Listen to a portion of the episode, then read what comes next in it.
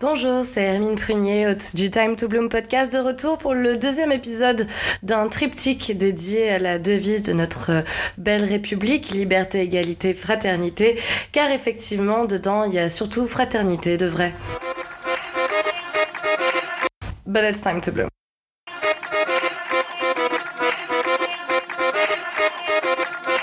J'aimerais ne pas me sentir obligée de me justifier, mais pourtant c'est le cas. Et effectivement, cet épisode s'est fait attendre, je le sais, mais c'est le temps que ça m'a pris pour trouver le courage d'appeler une chatte une chatte. Miaou. Avant toute chose, je voudrais te remercier pour ton attention, pour ta fidélité au podcast, pour ton écoute et pour tes retours bienveillants. C'est très encourageant et ça me fait énormément de bien, sachant que je fais une vraie thérapie à travers ce podcast. Donc merci, parce que ça me coûte beaucoup moins cher qu'un psy. Mais voilà, clairement aujourd'hui encore un épisode euh, thérapeutique pour moi, puisque je vais aborder un sujet qui m'a fait énormément de mal dans ma vie de jeune femme. Aujourd'hui, heureusement, à 30 ans presque, je réalise l'impact de tout ce sexisme sublimé que l'on subit euh, dans les médias. Sexisme sublimé, c'est une expression que j'adore, que je tire d'un euh, livre qui s'appelle You Play the Girl, dont je te mets le lien en description. Mais bref, ce truc qui fait que le sexisme est tellement mainstream que ça devient normal. Et du coup, ainsi, on grandit depuis notre plus jeune âge avec des images et des messages qui forment nos esprits de jeunes humains qui veulent bien faire, qui veulent réussir et rendre fiers leurs parents et être acceptés dans la société. Et tu vois, j'aimerais que ça change. Il m'aura fallu longtemps à le réaliser car nous sommes limités, oppressés et infantilisés de toutes parts et ce dès le plus jeune âge, ce qui forme une espèce de norme pour nous et qui fait que malgré notre ego qui nous fait croire qu'on est plus fort que le game tout le temps, qu'on a conscience et tout compris et qu'on sait ce qu'on fait, malgré tout notre cerveau, lui, n'en reste pas moins de la viande et notre pensée se forge aussi autour des cinq euh, sens dont nous sommes dotés. Et l'ouïe et la vue sont donc très stimulés entre la télé, la radio, les films, les pubs. Les... On nous enseigne d'avoir honte de notre corps pour lequel on nous entraîne à cultiver une fixation malsaine, ce qui a évidemment des répercussions sur notre sexualité. Sexualité d'ailleurs qui reste notre valeur principale mais que l'on ne peut s'approprier. Au risque d'être traité de salope, j'en ai fait les frais au lycée où c'était la réputation que j'avais alors que j'étais encore vierge, alors tu vois. Si tu vois plein de mecs, t'es une salope. Si t'en vois pas, t'es une frigide. Peu importe la façon dont on vit notre sexualité, de toute façon, nous sommes condamnés à n'exister qu'à travers les hommes. Et c'est très gênant parce que quoi qu'on fasse, notre succès ne sera réel que lorsque l'on sera euh, en couple dans une relation monogame couronnée par le sacro-saint mariage. Coucou les années 50, vous avez laissé votre modèle réducteur dans notre air, ce serait sympa de venir le récupérer, merci. Et si tu en doutes, il y a qu'à voir comment la pauvre Jennifer Aniston a été traitée. Euh, la meuf, elle a quand même une carrière de malade, elle a besoin de personne. Et au lieu de valoriser ça, dans la presse, on l'a fait passer pour la pauvre célibataire dont personne ne veut. On l'a, on l'a sali, d'ailleurs, dans les médias. Alors que, par exemple, à côté, George Clooney, c'est le célibataire de charme euh, dont rêvent toutes les femmes. Enfin, on le fait passer vraiment pour le beau gosse, quoi. Et puis d'ailleurs, tant qu'on en est dans les paradoxes, il y a aussi le fameux paradoxe de l'homme qui poursuit une femme par amour est un grand romantique, un héros pour lequel on craque toutes. En revanche, une femme qui poursuit un homme par amour, c'est toujours une espèce de folle, une stalkeuse, quoi. La pression est énorme, surtout que même si nous avons la chance de ne pas vivre dans une société qui autorise le mariage forcé, on nous le force d'une autre façon dans nos esprits en nous poussant à croire que c'est la réussite ultime pour nous toutes, que peu importe le travail que l'on fait euh, dans notre vie ou ce qu'on apporte à l'humanité, on ne sera complète que lorsqu'on se retrouvera dans une relation monogame heureuse couronnée par le sacro-saint mariage. Hashtag comique de répétition. J'aimerais préciser tout de suite que je suis autant féministe que je ne suis masculiniste. Je ne suis pas contre les hommes et au contraire, j'aimerais aussi qu'ils cessent d'être euh, genrifiés car ils souffrent également de toutes euh, ces choses qui nous font du mal, le porno en tête, parce que même si ces images sont produites produite pour, euh, pour l'œil masculin, pour, euh, pour être vue par, euh, par un homme, ça leur fait pas du bien non plus. Hein. À ce sujet, je te recommande vivement deux de mes TED Talks préférés ever. Le premier est celui d'un homme qui s'appelle Ran Gavrieli qui raconte qu'il s'est rendu compte combien le porno avait mis de violence dans ses fantasmes. Même dans sa version la plus soft, ce que le porno nous montre à 80 ou 90% du temps est du sexe sans les mains. Et ce n'est pas comme ça que l'on désire naturellement. Laissez-moi reformuler. Si vous ne cessez pas d'en regarder, la prochaine fois que vous le faites, faites attention au fait que les caméras n'ont aucun intérêt à capturer aucune activité sexuelle normale, telle que s'enlacer, s'embrasser, se toucher. Non. Un tête qui ne laisse jamais personne indifférent. En général, quand je le montre aux filles, elles hochent la tête tout le long du speak, et quand je le montre aux garçons, ils sont le plus souvent sur la défensive. C'est rien de le dire, car une fois même, un mec s'est carrément mis en colère contre moi. C'était quelqu'un avec qui j'étais intime, et du coup, j'ai compris. Ah, c'est pour ça que tu descends pas downtown alors. Une fois que vous êtes en bas, prenez votre temps. Un cuni peut durer de 5 minutes à plus d'une demi-heure, donc dans tous les cas, mettez-vous à l'aise, prenez le temps de faire monter la pression. En tout cas, personnellement, depuis que j'ai vu ce TED en 2015, j'en en ai plus jamais regardé. Des pornos, pas des TED évidemment. Ouais, parce que ça aussi, c'est un autre tabou à briser. Les meufs aussi en regardent. Tout le monde parle de sexe partout, on sent bien en plus depuis très jeune qu'on est hyper sexualisé, on sent, on se regarde cette, cette énergie, mais personne ne nous en parle, et surtout pas de notre propre sexe et de notre désir. Il y a qu'à voir, le clitoris n'est même pas représenté dans les livres de médecine.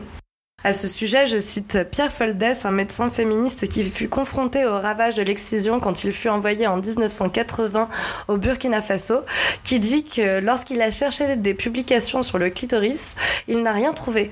On s'est réparé la Vierge depuis... On s'est réparé la depuis presque deux siècles, mais le clitoris, lui, n'existait pas en médecine. Bref, on est curieuse, euh, on se demande, on se demande de quoi il s'agit et du coup, malheureusement, on se dit que c'est ça qu'ils aiment et clairement, c'est pas comme ça qu'ils nous aiment. Et puis il y a aussi celui de Queen Cindy Gallup, si tu veux mon avis. Son TED est une immense source d'inspiration pour moi et je suis ravie de t'en passer un extrait.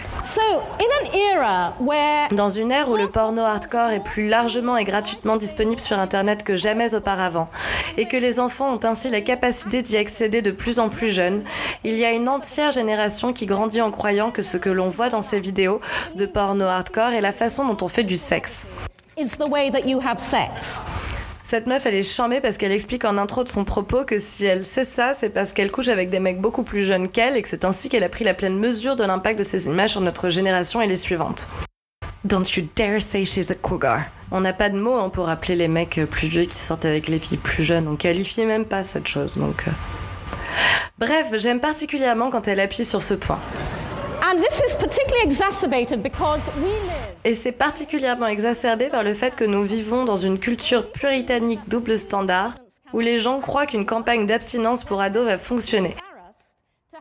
Car les parents sont trop embarrassés pour avoir des conversations sur le sexe avec leurs enfants et que les institutions scolaires ont trop peur d'aborder ces sujets politiquement incorrects. Donc c'est sans surprise que la pornographie est devenue de fait l'éducation sexuelle. I love you Cindy. Le porno en tête, mais le couple ensuite, parce que même si eux ont la chance de ne pas sentir trop la pression de devoir vite se maquer, euh, ils ont par contre la pression toujours de subvenir aux besoins de leur foyer, étonnamment. Ils ont été libérés du rôle de chef de famille en 1965, let's put it that way, parce que la vérité c'est qu'à ce moment-là, nous avons obtenu le droit d'ouvrir un compte en banque toute seule et de travailler si on le souhaite, sans l'autorisation de notre mari.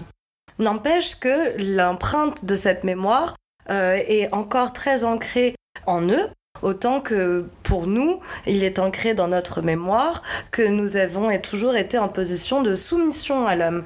Et donc c'est pour ça qu'on se soumet, parce que eux ne prennent pas euh, finalement leur euh, rôle de liberté aussi. C'est pour ça que l'égalité est vraiment très importante, autant pour eux que pour nous en fait. Les hommes n'ont pas non plus le bénéfice de l'égalité. S'ils n'étaient pas obligés de contrôler, alors les femmes n'auraient pas besoin de l'être.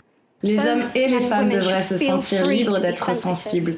Les hommes comme les femmes devraient être libres d'être forts. To bloom Du coup, quand tu réalises l'omniprésence de ces messages dans les médias et parfois même dans ta propre famille, euh, et les conséquences que ça a sur ta vie personnelle, clairement, ça a fait naître de la colère en moi. Genre très récemment, j'ai les chakras qui sont partis en couille dans une soirée chez les amis d'une copine. L'un d'eux a commencé par me dire oh, c'est toi la prof de yoga ?» à peine quand je suis arrivée avec un regard bien lubrique qui revient exactement à dire « je me demande ce que tu veux au plumard ». Et oh. Et du coup, passablement mal à l'aise, j'ai gardé le silence et j'ai écouté les conversations que euh, ces garçons avaient entre eux. Ils étaient au nombre de quatre. Il y avait une autre fille qui était présente. Et, euh, d'ailleurs, euh, enfin, le malaise n'a que atteint son paroxysme quand j'ai entendu l'un des mecs faire une blague à, cette justement à cette meuf qui était leur leur amie. elle parlait de sa taille, elle disait qu'elle était petite. Du coup, il a dit lève-toi. Et elle s'est levée et il a dit Mets-toi à quatre pattes. Et du coup, j'ai levé les yeux au ciel, c'était trop pour moi. Et c'est là qu'il m'a fait une réflexion euh, un, peu, un peu chatouillante.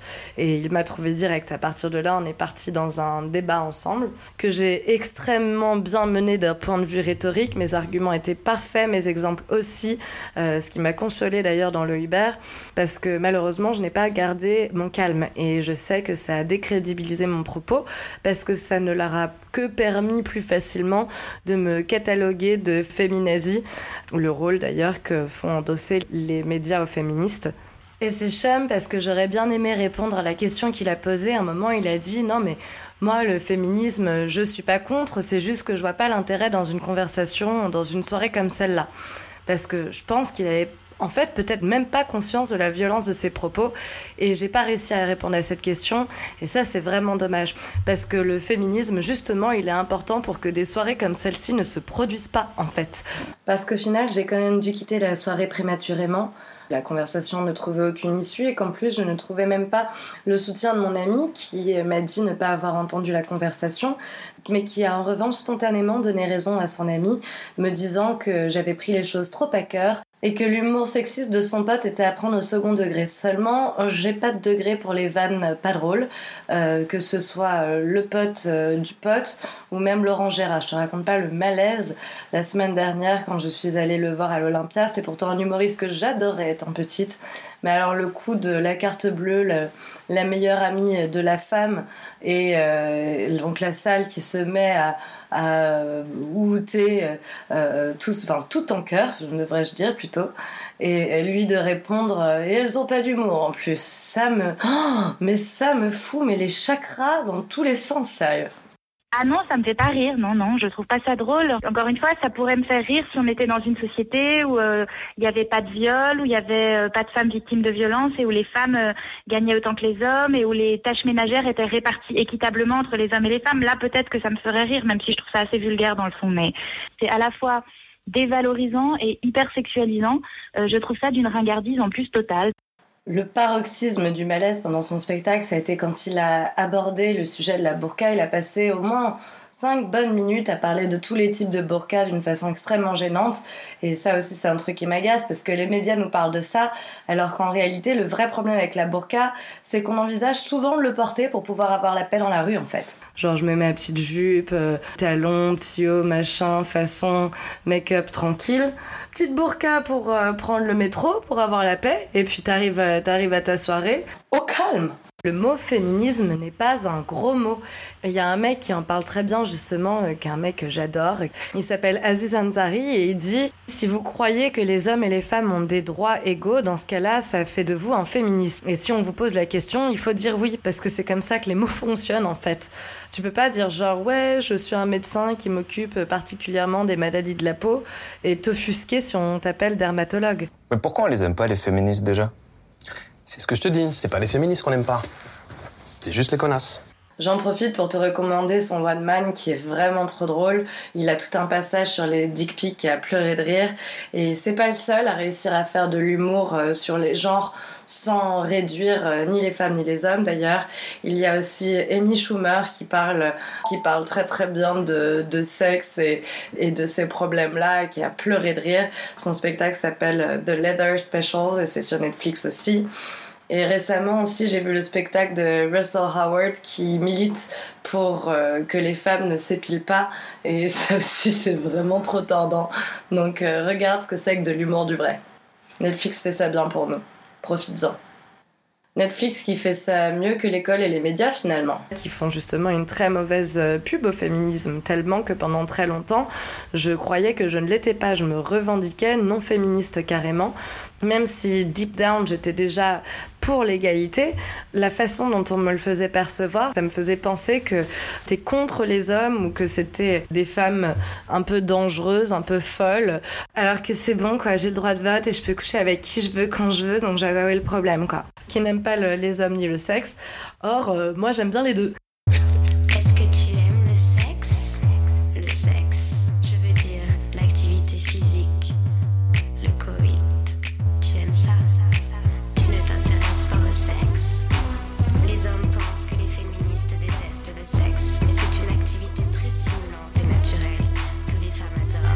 Coup, quand j'ai reparlé de cette histoire de métaux à quatre pattes pendant la conversation, enfin pendant l'embrouille plutôt, euh, devrais-je dire, le mec m'a dit Ah, t'aimes pas ça?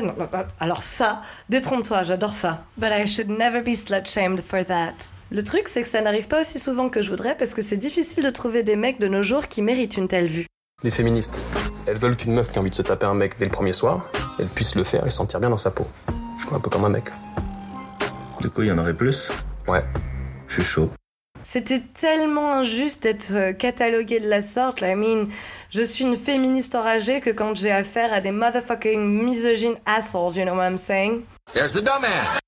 Parce qu'au contraire, je deviens chatte si j'entends un homme dire un truc aussi sexy, du genre du TED Talk de Justin Baldoni, l'acteur de Jane the Virgin, une série originale de Netflix. And will you be man enough? Allez-vous être assez viril pour vous dresser contre d'autres mecs quand vous entendez des histoires d'harcèlement sexuel? Quand vous entendez vos potes parler d'attraper son cul ou de la saouler Allez-vous avoir le courage de faire quelque chose pour que nous n'ayons plus à vivre dans un monde où les femmes doivent tout risquer et oser prononcer les mots MeToo. Franchement, miaou, ça me fait carrément ronronner. Ouais, je sais, je fais vachement bien la chatte je te glisse évidemment le lien dans la description vers ce TED incontournable pour que toi aussi tu puisses le regarder, être inspiré et surtout reprendre confiance en l'homme. Suite à cet événement, je me suis demandé comment utiliser ma colère à bon escient.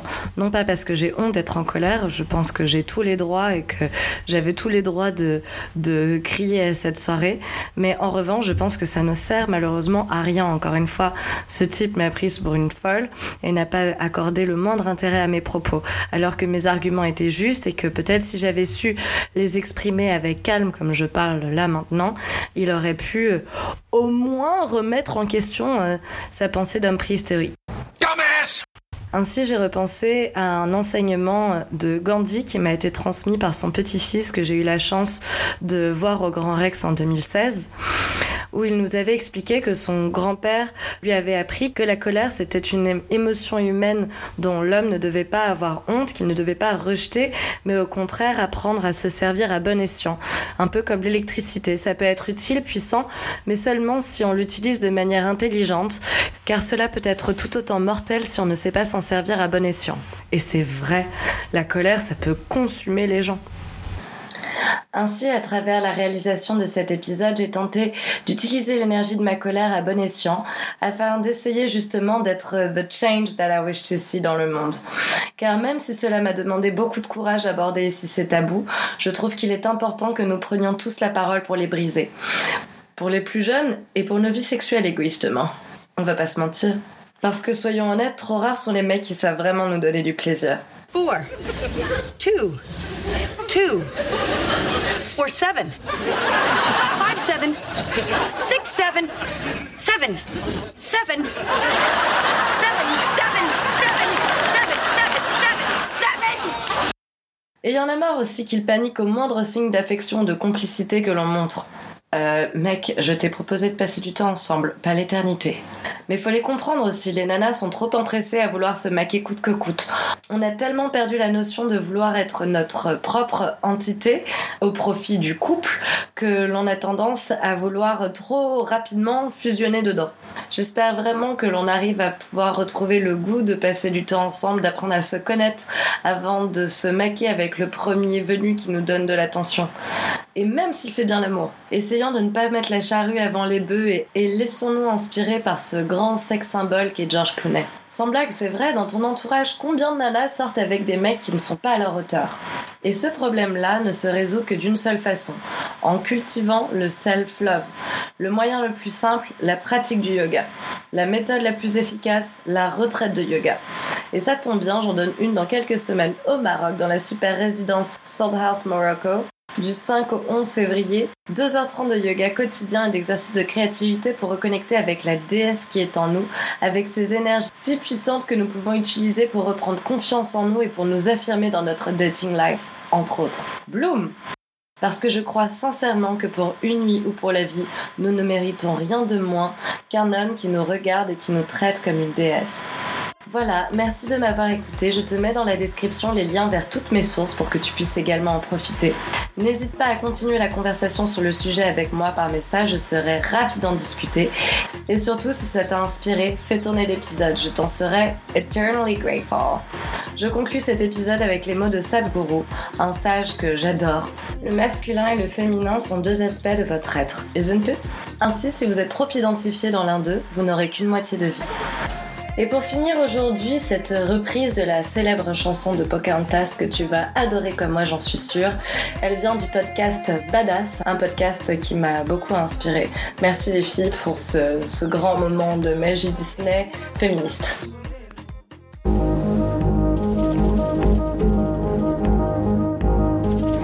Pour toi, je ne suis qu'une folle, une furie. Parles de ma différence, je crois sans bienveillance. Mais quand plein de mépris, tu m'appelles féminazie, c'est que tes yeux sont remplis de pipi, de pipi.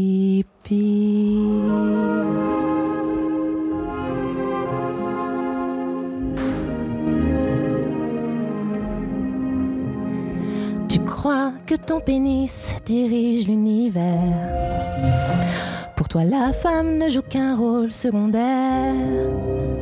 Moi, en la rue, dans le métro, tu la harcèles. Au travail, tu gagnes toujours bien plus qu'elle. Pour toi, la vie est douce, facile et légère. Le patriarcat a bien pris soin de toi. Mais y a comme qui dirait du changement dans l'air. Le vent tourne et ça sent pas très bon pour toi. Entends-tu le chant d'espoir de mes sœurs oppressées, les pleurs du patriarcat en danger? Comprends-tu que ton monde est en train de changer? Peux-tu survivre dans un monde d'égalité? Peux-tu survivre dans un monde d'égalité?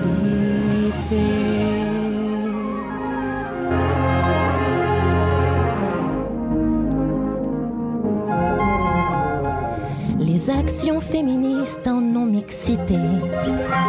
T'agacer, tu te mets très très en colère. Mais si tu veux tout savoir en vérité, ton avis, on s'en bat bien les ovaires. Je n'attendrai pas qu'un homme me cède sa place. Je reprendrai ce qui me revient de droit. Et si tu pleures, je reviendrai te faire face pour me baigner dans tes larmes de mal alpha. Là-haut, le plafond de verre va bientôt céder. Cours vite t'abriter. Toutes les femmes ont autant que toi le droit d'exister. Qu'importe qu'elles soient blanches, noires, grosses ou voilées.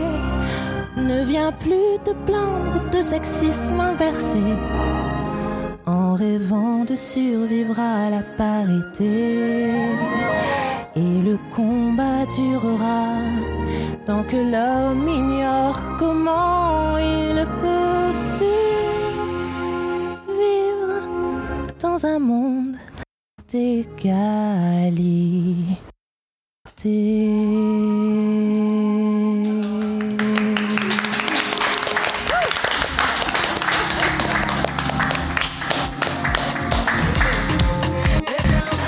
Très vite pour le prochain épisode du Time to Bloom podcast. Et en attendant, namaste away from dicks. Bye!